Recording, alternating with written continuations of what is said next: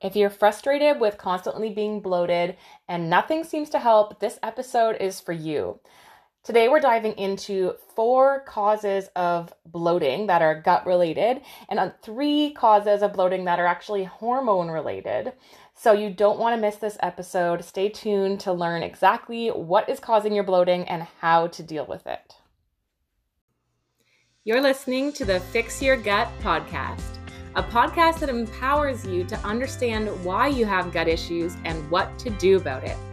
After over 20 years of suffering with IBS, migraines, and chronic fatigue, I decided to take matters into my own hands and I became a nutritionist so I could not only heal myself, but heal others that were struggling like me. Odds are you're here because you're stuck your doctor couldn't help, and you've already tried cutting out foods and probiotics. So now what? You don't have to suffer anymore. You can heal your gut. We're going to go beyond diet and supplements to empower you with the knowledge you need to achieve deep, lasting healing and finally enjoy food again and get your life back. For those of you who aren't familiar with the microbiome, I'm going to do a super quick intro with just the basics to help you understand how your gut bacteria, the bacteria that live in your gut, which is called your microbiome, and it actually includes um, bacteria, yeast, viruses, and parasites, all kinds of critters, how they impact your bloating digestion in general. And then we're going to dive into more specifics on it. But I'll try to keep it super easy to understand. So don't worry, it won't get too sciencey. The microbiome is a huge part of your body. Actually, there's more microbial cells and, and critters living in your gut than there are human cells in your body. And that's why it has such a huge impact not only on your digestive health but also on your mental health your hormones your energy your like just everything in your body but today we're focusing on bloating and how the bacteria, we'll just say bacteria for keeping it simple, how they can cause bloating and what changes in your gut bacteria can trigger bloating.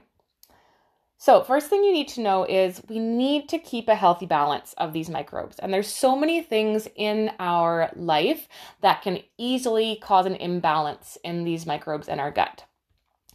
Now, the gut microbiome is always shifting as well. It's like an ecosystem in nature. It can shift, um, especially if you've made a major diet change, it can shift completely in as little as three days. So, if you decided to go gluten free, your microbiome would shift completely in as little as three days.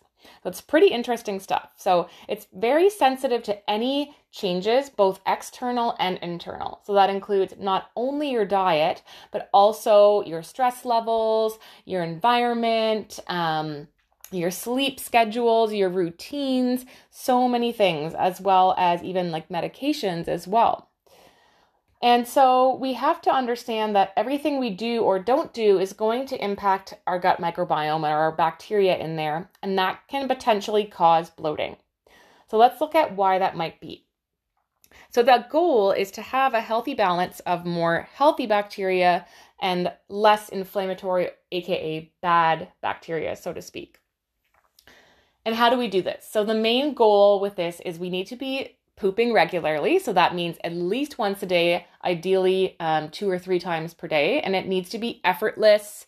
It needs to be, um, you know, painless. It needs to be just quick and efficient. And uh, you're not seeing things like oily stools or undigested food. If any of these things are an issue for you, or you can go, but you feel like it's not complete, technically it's still constipation, and there's something going on in there that is triggering that inflammation and um, the reason why you can't go that easily.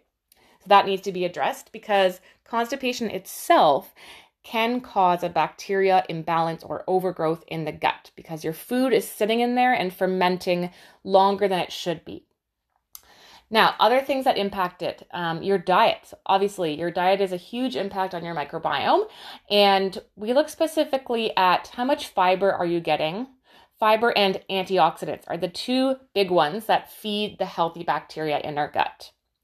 And things that feed unhealthy bacteria are anything that's typically not a healthy food, right? So, processed foods, foods high in starch and sugar and full of chemicals and artificial colors and sweeteners.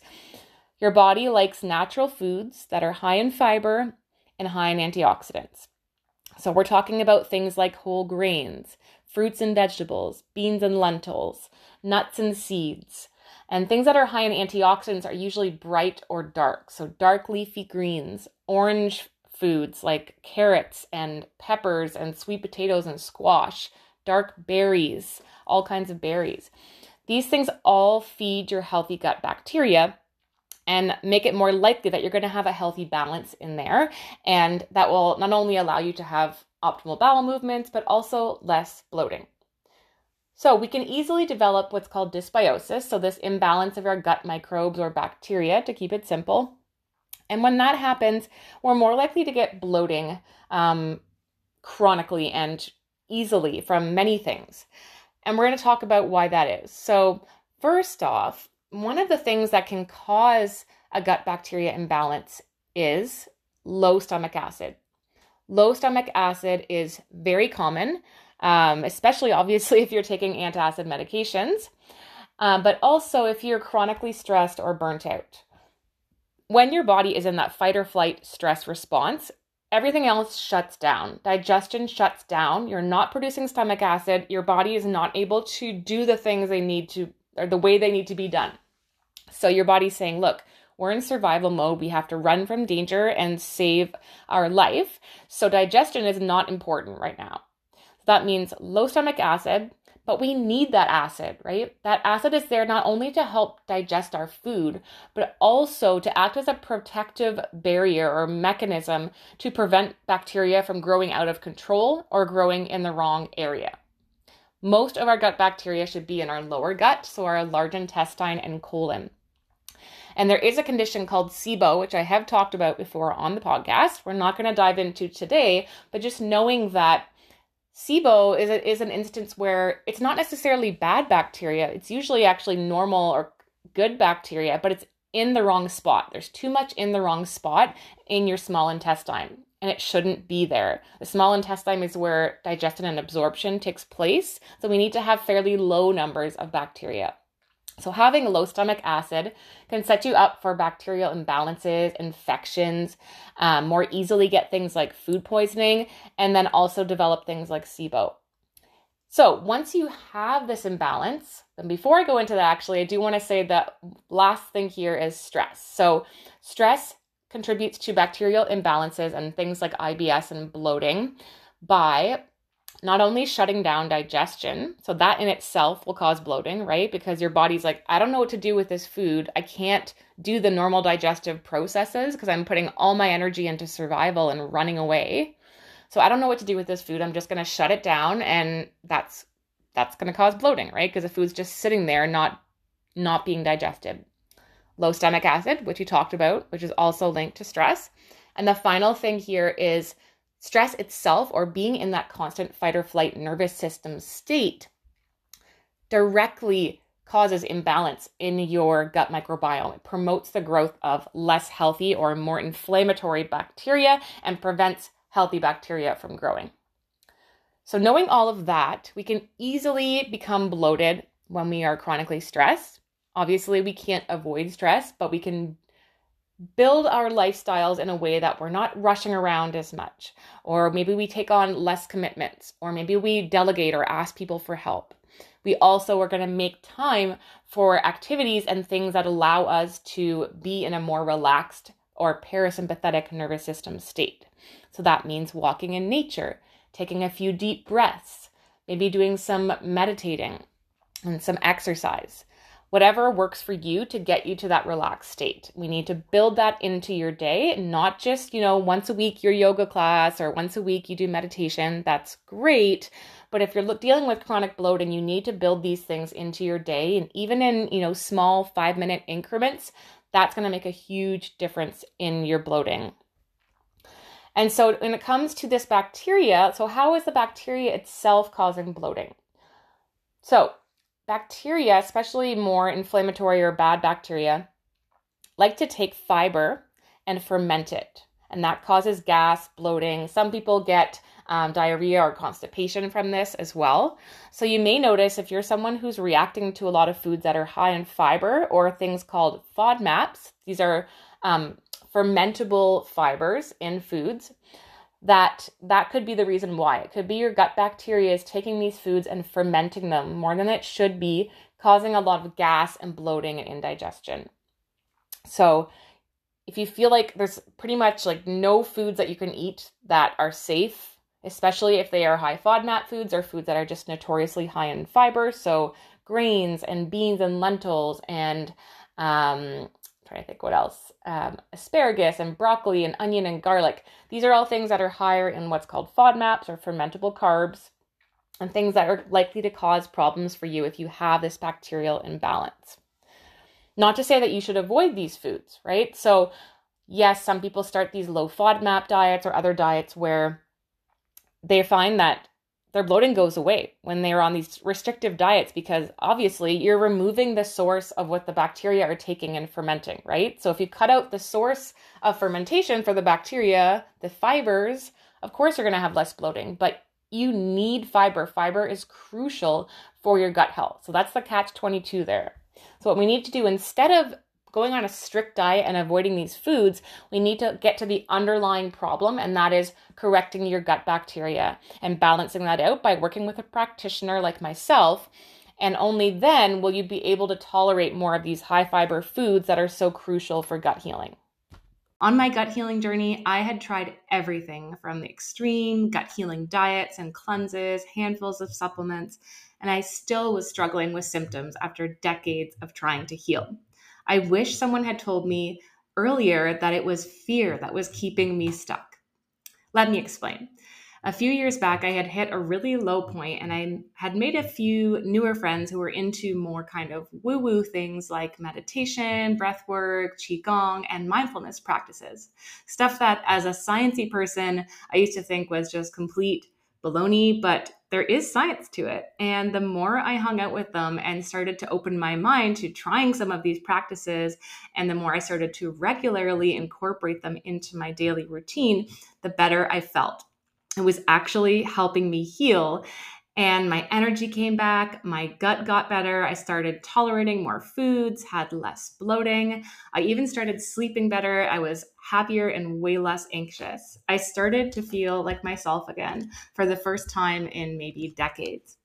But looking back now, I realized the real reason I was stuck with my gut healing for so long was because my body was stuck in survival mode the burnout that I had put myself through between school and working three jobs and starting a business and uh, like a lot of other significant life changes caused real physical changes in my gut, including my gut microbiome.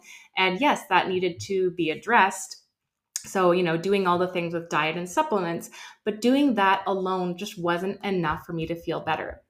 In order to really heal, I had to add on those daily healthy habits and nervous system practices that allowed me to shift my body out of a survival mode and into what I call a rest and digest or healing state. And that is where the magic happened.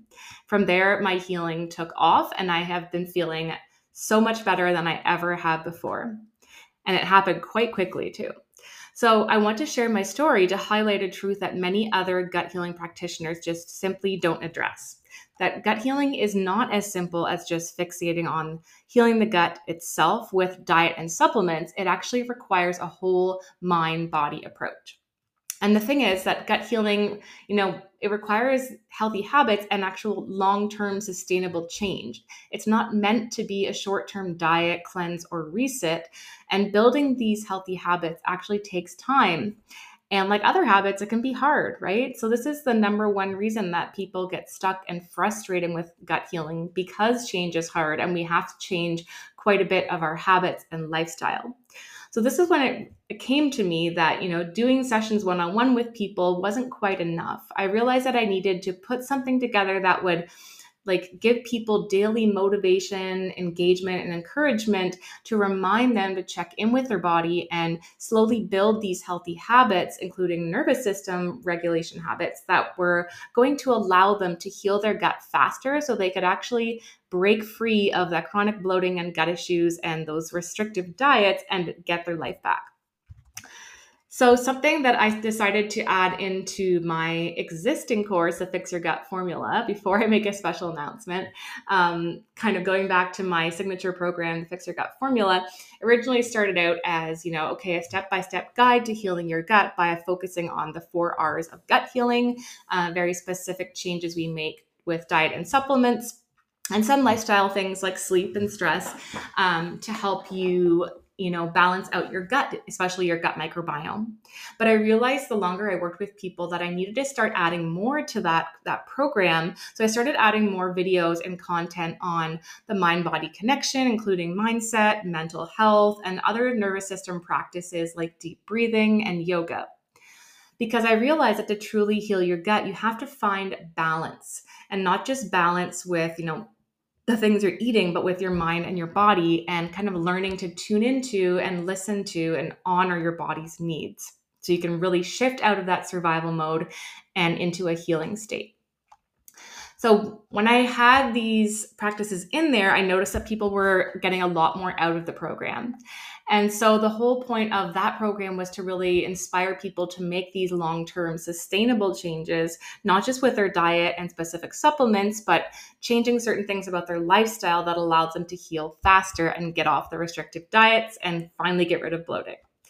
So, fast track another year or so, and I'm realizing that while this course, the Fix Your Gut Formula, has been really helpful for a lot of my clients, a lot of them will purchase it and then they just don't end up using it and that's because um, you know you have the best intentions you want to eat better you want to heal your gut but life happens sometimes. And you know you're doing well and maybe you quote unquote fall off the wagon or you just forget about the course you don't have time or you're feeling too stressed. You have the best intentions but you just don't get around to it and I see this all the time with my clients. They're doing so well, and then something happens, you know, a loved one gets sick or they get sick and they kind of fall off the wagon.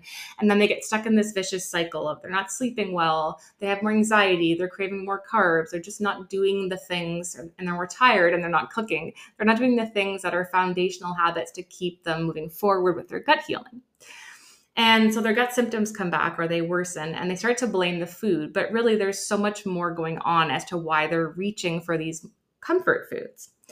So I realized in working with people that we need something that's more than just a course. We need an app because apps are what we use day to day that keep us engaged, right? They send us notifications. They're prompting us to check in and see what the latest updates are. It's prompting us to like learn and log in and use these modules and these resources that are there for us.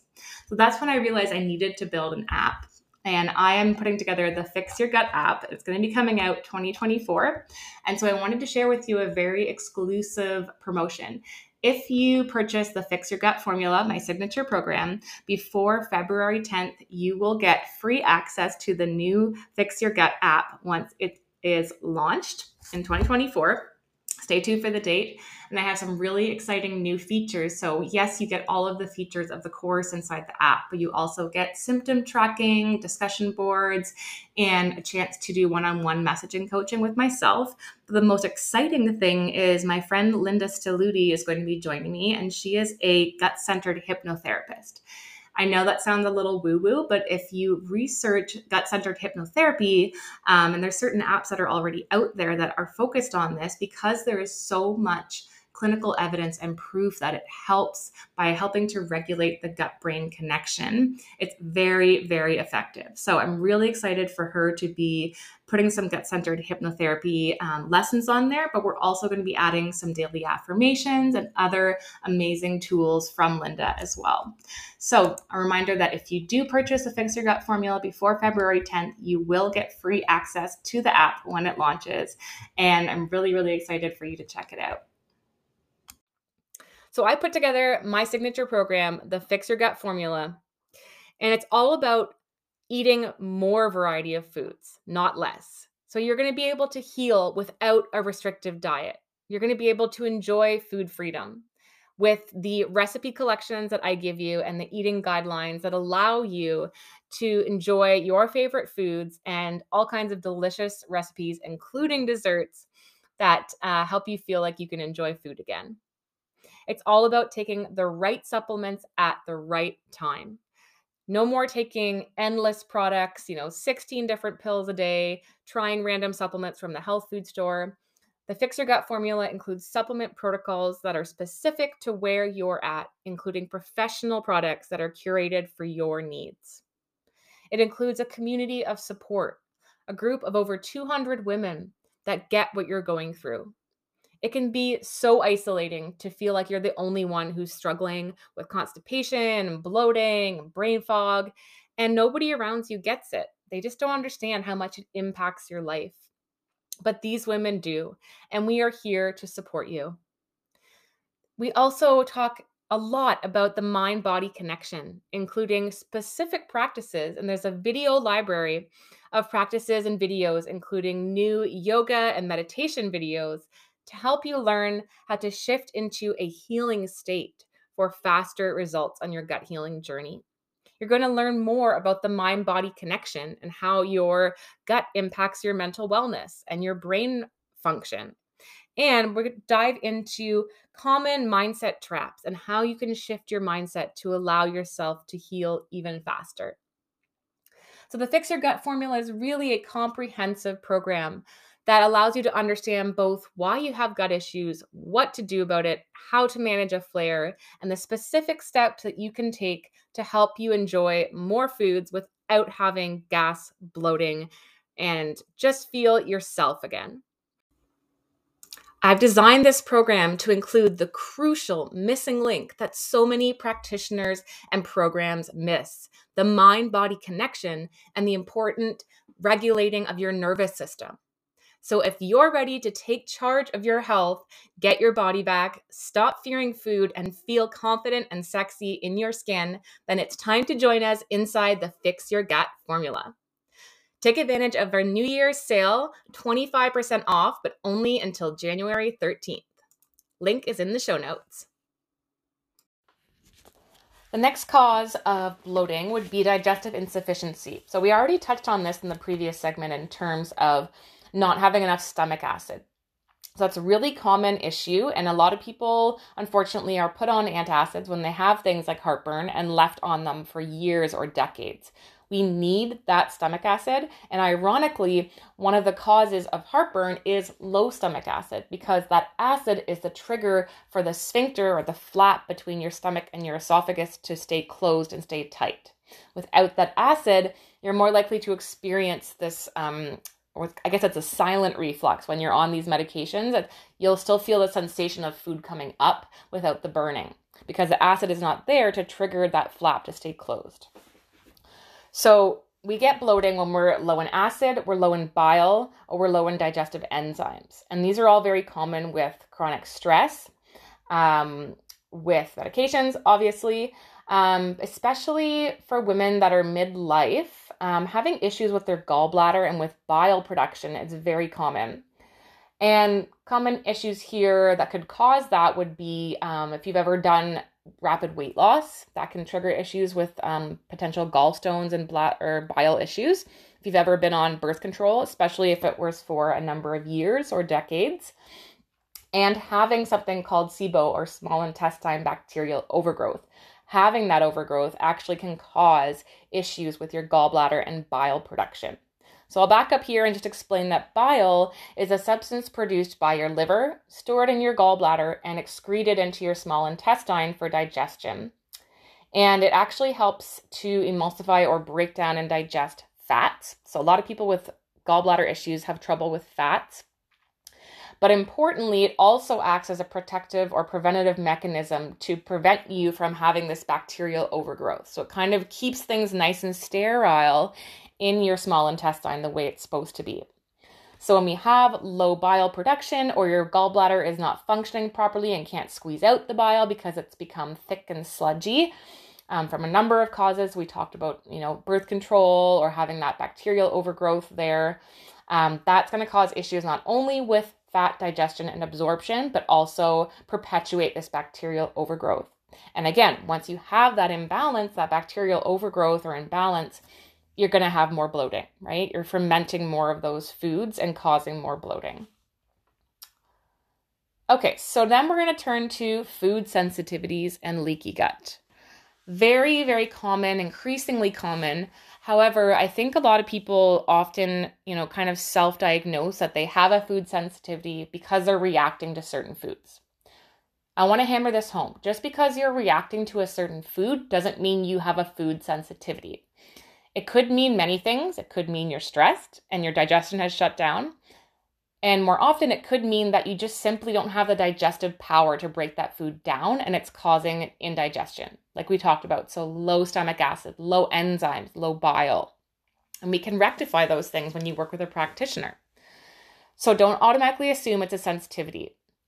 However, if you do get a lot of pain, um, maybe you get constipated and just a lot of like inflammation in the body. Maybe you get stuffy and, and brain fog and all these things when you eat in certain foods. These are more likely signs that you might have a sensitivity um, and or diarrhea. So either constipation or diarrhea, depending on how which way your body tends to go.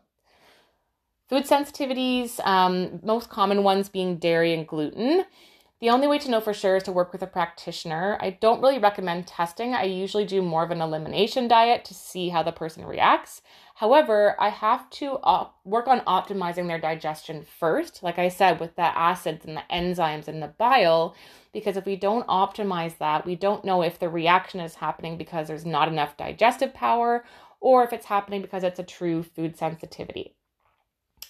Now, the other thing to understand here, which is where things get murky, is we can get food sensitivities from a number of things. One of the most common ways is leaky gut. Leaky gut is caused by many things as well. So, um, medications, especially long term use of medications that are harsh on the gut, like painkillers, things like Advil, or prescription uh, painkillers, things that are used for arthritis and whatnot. Um, it can also be caused by constipation and that fermenting of the foods, lots of bad bacteria, just building and or having the sheer amount, fact that you have that bad or inflammatory bacteria lingering there will cause leaky gut. And what leaky gut actually is, is when your gut cells, which are normally nice and healthy and tight together, start to become like there's gaps between them, right? So things that wouldn't normally leak into your bloodstream are getting into your bloodstream. So that means particles of food and things like bacteria from your intestines. So your immune system then mounts a response saying, What the heck is this? This shouldn't be here, and starts to flag it as an invader. And that's how you develop a sensitivity.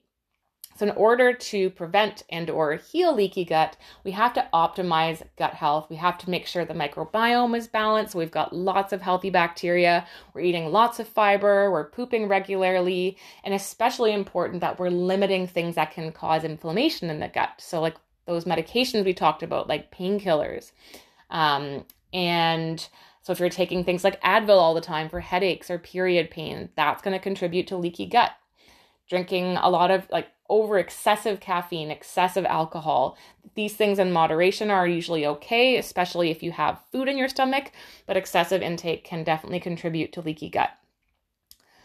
Now, the other thing I want to mention here in terms of food sensitivities um, so, obviously, with the sensitivity, it's causing enough inflammation in the gut and potentially constipation that's showing up as bloating, right? So a lot of people are going to experience that when they eat something that they're sensitive to.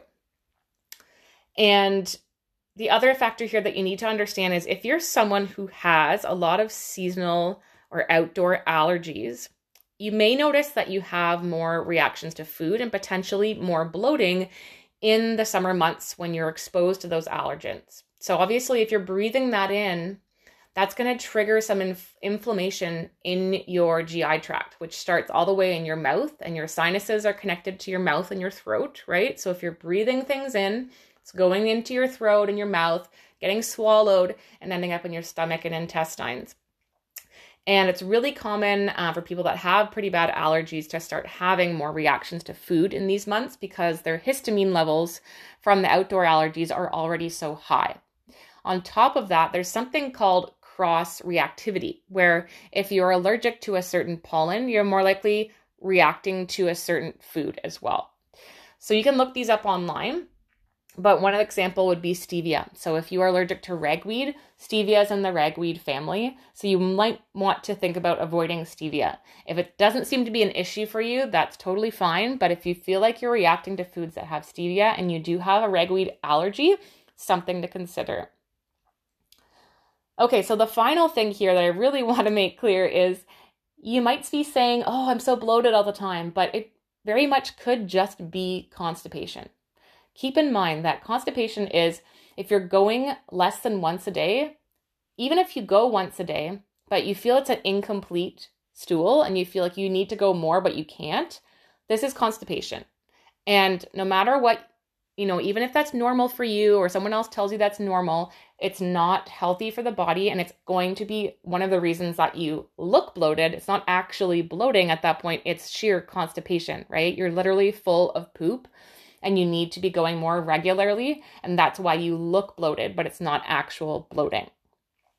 So if you're having issues with any of these and you really want to, you know, fast track your healing and not spend a lot of time googling and stressing and trying random supplements and actually feel better and get rid of your bloating faster, highly recommend you book a session with me and we can discuss strategies and potential reasons why you have chronic bloating.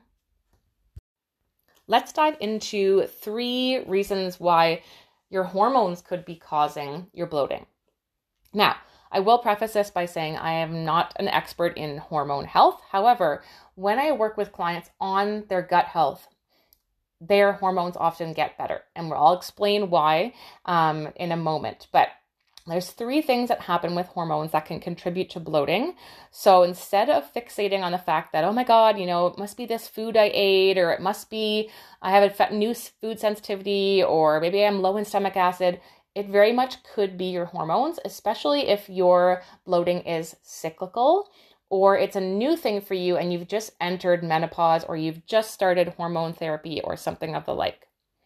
So, first of all, we're going to talk briefly about estrogen dominance. Estrogen dominance is very common. It's basically when your levels of estrogen relative to progesterone are high. So it doesn't mean necessarily that your estrogen is too high or out of the reference range, but rather your estrogen relative to your progesterone, that ratio is off, meaning that oftentimes it's your estrogen is normal, but your progesterone is extremely low. And that is very common due to things like burnout and stress. And there's other factors as well. But just knowing that um, if you have a lot of premenstrual sin, uh, symptoms, mood changes, bloating, breast tenderness, um, fatigue, headaches, these are all things that are um, estrogen dominant symptoms, and especially if you get a lot of cramping and really heavy, painful periods. So, we can help that by working on the gut, and here's why. The gut and hormones are intimately connected. One of the ways is through your gut bacteria. So if you have an imbalance of gut bacteria, which we call dysbiosis, so not enough good guys, too much bad guys, they actually produce an enzyme called beta glucuronidase. And when your body, so basically your liver monitors things and says, okay, we've got too much estrogen here. We're going to, you know, pack it up and send it to the gut for excretion. We're going to detox it. But when it gets to the gut, if there's too much bad bacteria there and they're making this enzyme, it's going to force your body to reabsorb and recycle that estrogen. So now it's climbing higher and higher and more likely to cause things like bloating. So excess estrogen can cause bloating. Whereas if you had a healthier, balanced microbiome, it's easier for your body to excrete that excess estrogen and find a balance with the hormones. The second thing here is we talked about bile earlier in this episode. So, bile is important not only for digestion of fats and keeping your bacteria under control, but also to detox excess estrogen. So, it's kind of the third phase of detox in your liver. And when your body's ready to detox excess estrogen, it needs bile to do that. So if you're not producing enough bile or your gallbladder can't excrete it because it's all thick and sludgy or whatever reason, especially those of you who have taken birth control or you have something like SIBO or this bacterial overgrowth in your small intestine, you're less likely to have the bile that's needed to detox estrogen and more likely to have this estrogen dominance. So excess estrogen sticking around is going to be more bloating. The next thing here is if you are someone who is in menopause and you've decided to try hormone replacement therapy. Obviously, that is estrogen. So, estrogen, um, especially if not taken alongside progesterone when needed, uh, can cause more bloating, right? So, this is why, or one of the reasons why bloating is so much more common in um, perimenopause and menopause in women because um, there's a huge intricate connection between bloating and estrogen levels. Now, the other thing we have to think about here is it may not be gut bloating, but actually vaginal, or not vaginal, but pelvic bloating, pelvic inflammation that makes you look bloated. So if you have cyclical bloating and it's very low, and you're finding that you also maybe have some pelvic pain, that could be more likely that it's actually the pelvic inflammation that's making you look bloated. So it's not a true gut bloating. And that is very normal and common with women when they are premenstrual. We produce these things called prostaglandins, and they're inflammatory and they're needed to help your body shed your uterine lining and have your bleed, have your period. So that's normal to have more bloating at that phase of your cycle cycle, excuse me, because prostaglandins are being released and triggering inflammation. So it's just kind of you have to expect a little bit of bloating at that time of your cycle. It's just going to happen because that is a natural way that our bodies work. The final thing here is vaginal dysbiosis. So, if you are someone who struggles with um, feeling like you're getting a yeast infection, you're getting itchy, maybe some diff- like different discharge or scent um, coming from your vagina, um, especially in uh, when you're premenstrual or when you're in like perimenopause and menopause, know that estrogen keeps um, your vagina environment or your um, uterus acidic. We need it to stay fairly acidic because that promotes the growth of healthy bacteria in there, like lactobacillus species. So, those are one of the most common species in there, and they need an acidic environment to survive to keep things healthy and balanced. So when the pH shifts and those bacteria cannot survive, it's more easy to have other bacteria take over and or yeast. So it's becoming more basic environment when the estrogen drops premenstrually and also in menopause. And you're more likely to develop things like bacterial vaginosis or BV, as well as yeast infections. And so these pH changes and having these bacterial imbalances and inflammation in there due to that imbalance is going to cause bloating as well. But there are many things you can do for that. So, obviously, you can look at working on your hormones, but also you can um, get things over the counter from the drugstore, from a health food store. There are suppository probiotics that you can put in at bedtime um, that go in vaginally and actually help to Obviously, you're putting in the healthy bacteria like lactobacillus species, and it's going to keep things balanced. It's creating more acidic environment because these bacteria actually create acid. And it's going to keep things healthier in there and make you less bloated. Some people that struggle with constipation premenstrually also find that using these vaginal probiotics actually helps with constipation too, because keep that in mind that everything there is very close and connected, right? So if you have an imbalance in your gut, it's going to impact your vagina and your uterus and that whole pelvic area and vice versa. So when you you know balance the bacteria in one area, it's going to impact the other. And that's why women that have a lot of gut bacteria imbalances in their lower gut tend to be more prone to things like BV and yeast infections. I also wanted to mention that we often fixate on the foods we are eating that are causing bloating. Or maybe now that you know about bacteria, you may be fixating on your gut bacteria triggering bloating. But it's also not what we eat, but how we eat. So, are you rushing around all day and then you scarf down your food super fast while you're reading emails or scrolling your phone? And then you're off to an appointment and you're having a snack in the car right? If you're constantly eating on the go and you're eating while you're in, your nervous system is in that stress state. Like I said, your digestion is shut down. You're also probably not chewing enough. So, not only is your digestion shut down, you're not producing stomach acid, your nervous system is sending signals for your brain to your gut to say, hey, shut it down. We got to survive here. There's no need for digestion right now. And yeah, like I said, you're probably not chewing enough because you're rushing trying to get the food down and you're not focused on what you're doing. So you're either driving or you're reading something or you're working, whatever you're doing. I challenge you to take at least 10 to 15 minutes for every meal. And I'd hope that you're eating three meals a day and sometimes snacks. So I challenge you to take at least 10 to 15 minutes with no distractions to fully engage in what you're eating, to eat slowly, chew thoroughly, and that actually helps you feel full faster and have less cravings because it allows your brain time to get the signals like, hey, I'm really enjoying this. This is really satisfying. And you feel more satisfied and less likely to reach for something extra afterwards, like a treat.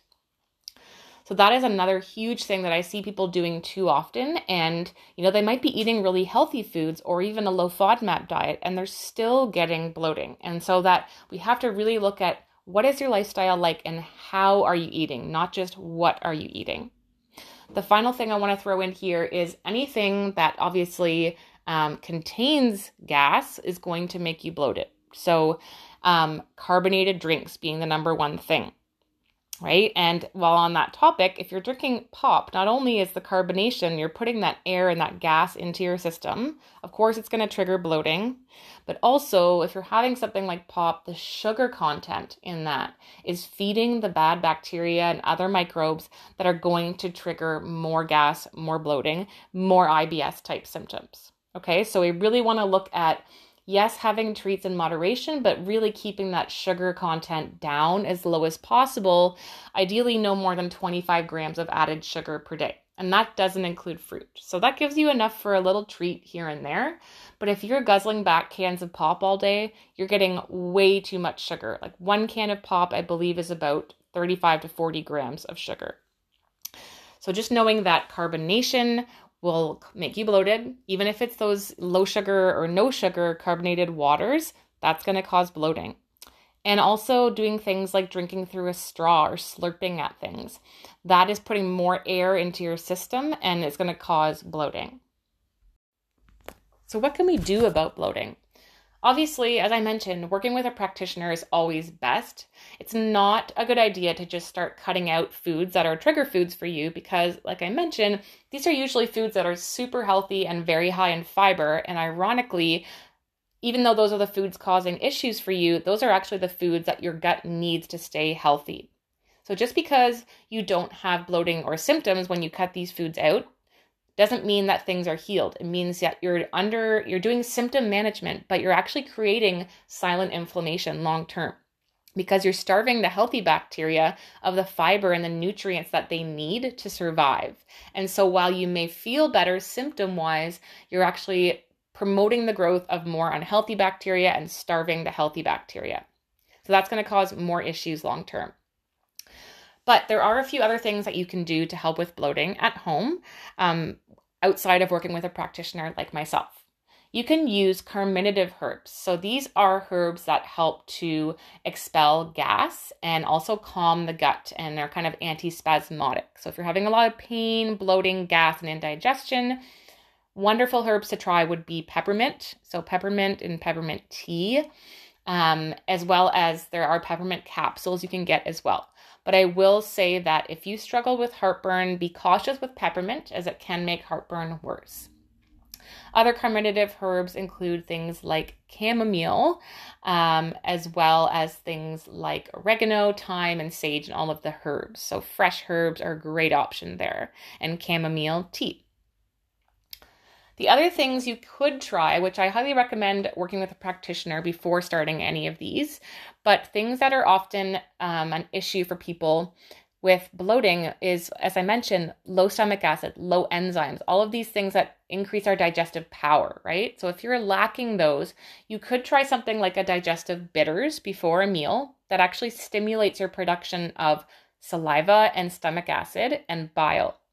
You could also try a digestive enzyme. So that just gives you extra enzymes. Some of them also have acid in there to help you break down and digest your food better. So it's not just sitting there fermenting and causing bloating and discomfort. So those are my top tips to help deal with bloating outside of working with a practitioner. You may have heard of the low FODMAP diet, which I did mention briefly in this episode. Again, I don't recommend putting yourself on that. They it was designed to be used short term, up to six months. And you may find that if you do try it, your bloating goes down. And that's where it's tricky because people are more likely to stay on it if they're feeling good, right? Yes, it's a difficult diet to go on, it's quite restrictive, but if you're feeling good, it really motivates you to continue. However, doing that, like I said, is going to be causing a lot of nutrient deficiencies and you're starving your healthy bacteria. It's going to create more problems down the road. So if you're finding that low FODMAP diet, um, you know, you've tried it and it seems to be working for you, that's an indication that you probably do have a gut bacteria imbalance going on and you need to work with a practitioner like myself to get that under control so that eventually you can bring those foods back in with no problem. And we all want that, right? We want food freedom. That's the goal to be able to stop fearing food and eat what you want without worrying about what side effects it's going to cause. So that's it for this episode. I hope you guys found this helpful and I look forward to connecting with you inside my group. If you want to learn more about how you can work with me one on one, head to the link in the show notes. Thanks for tuning in today, guys.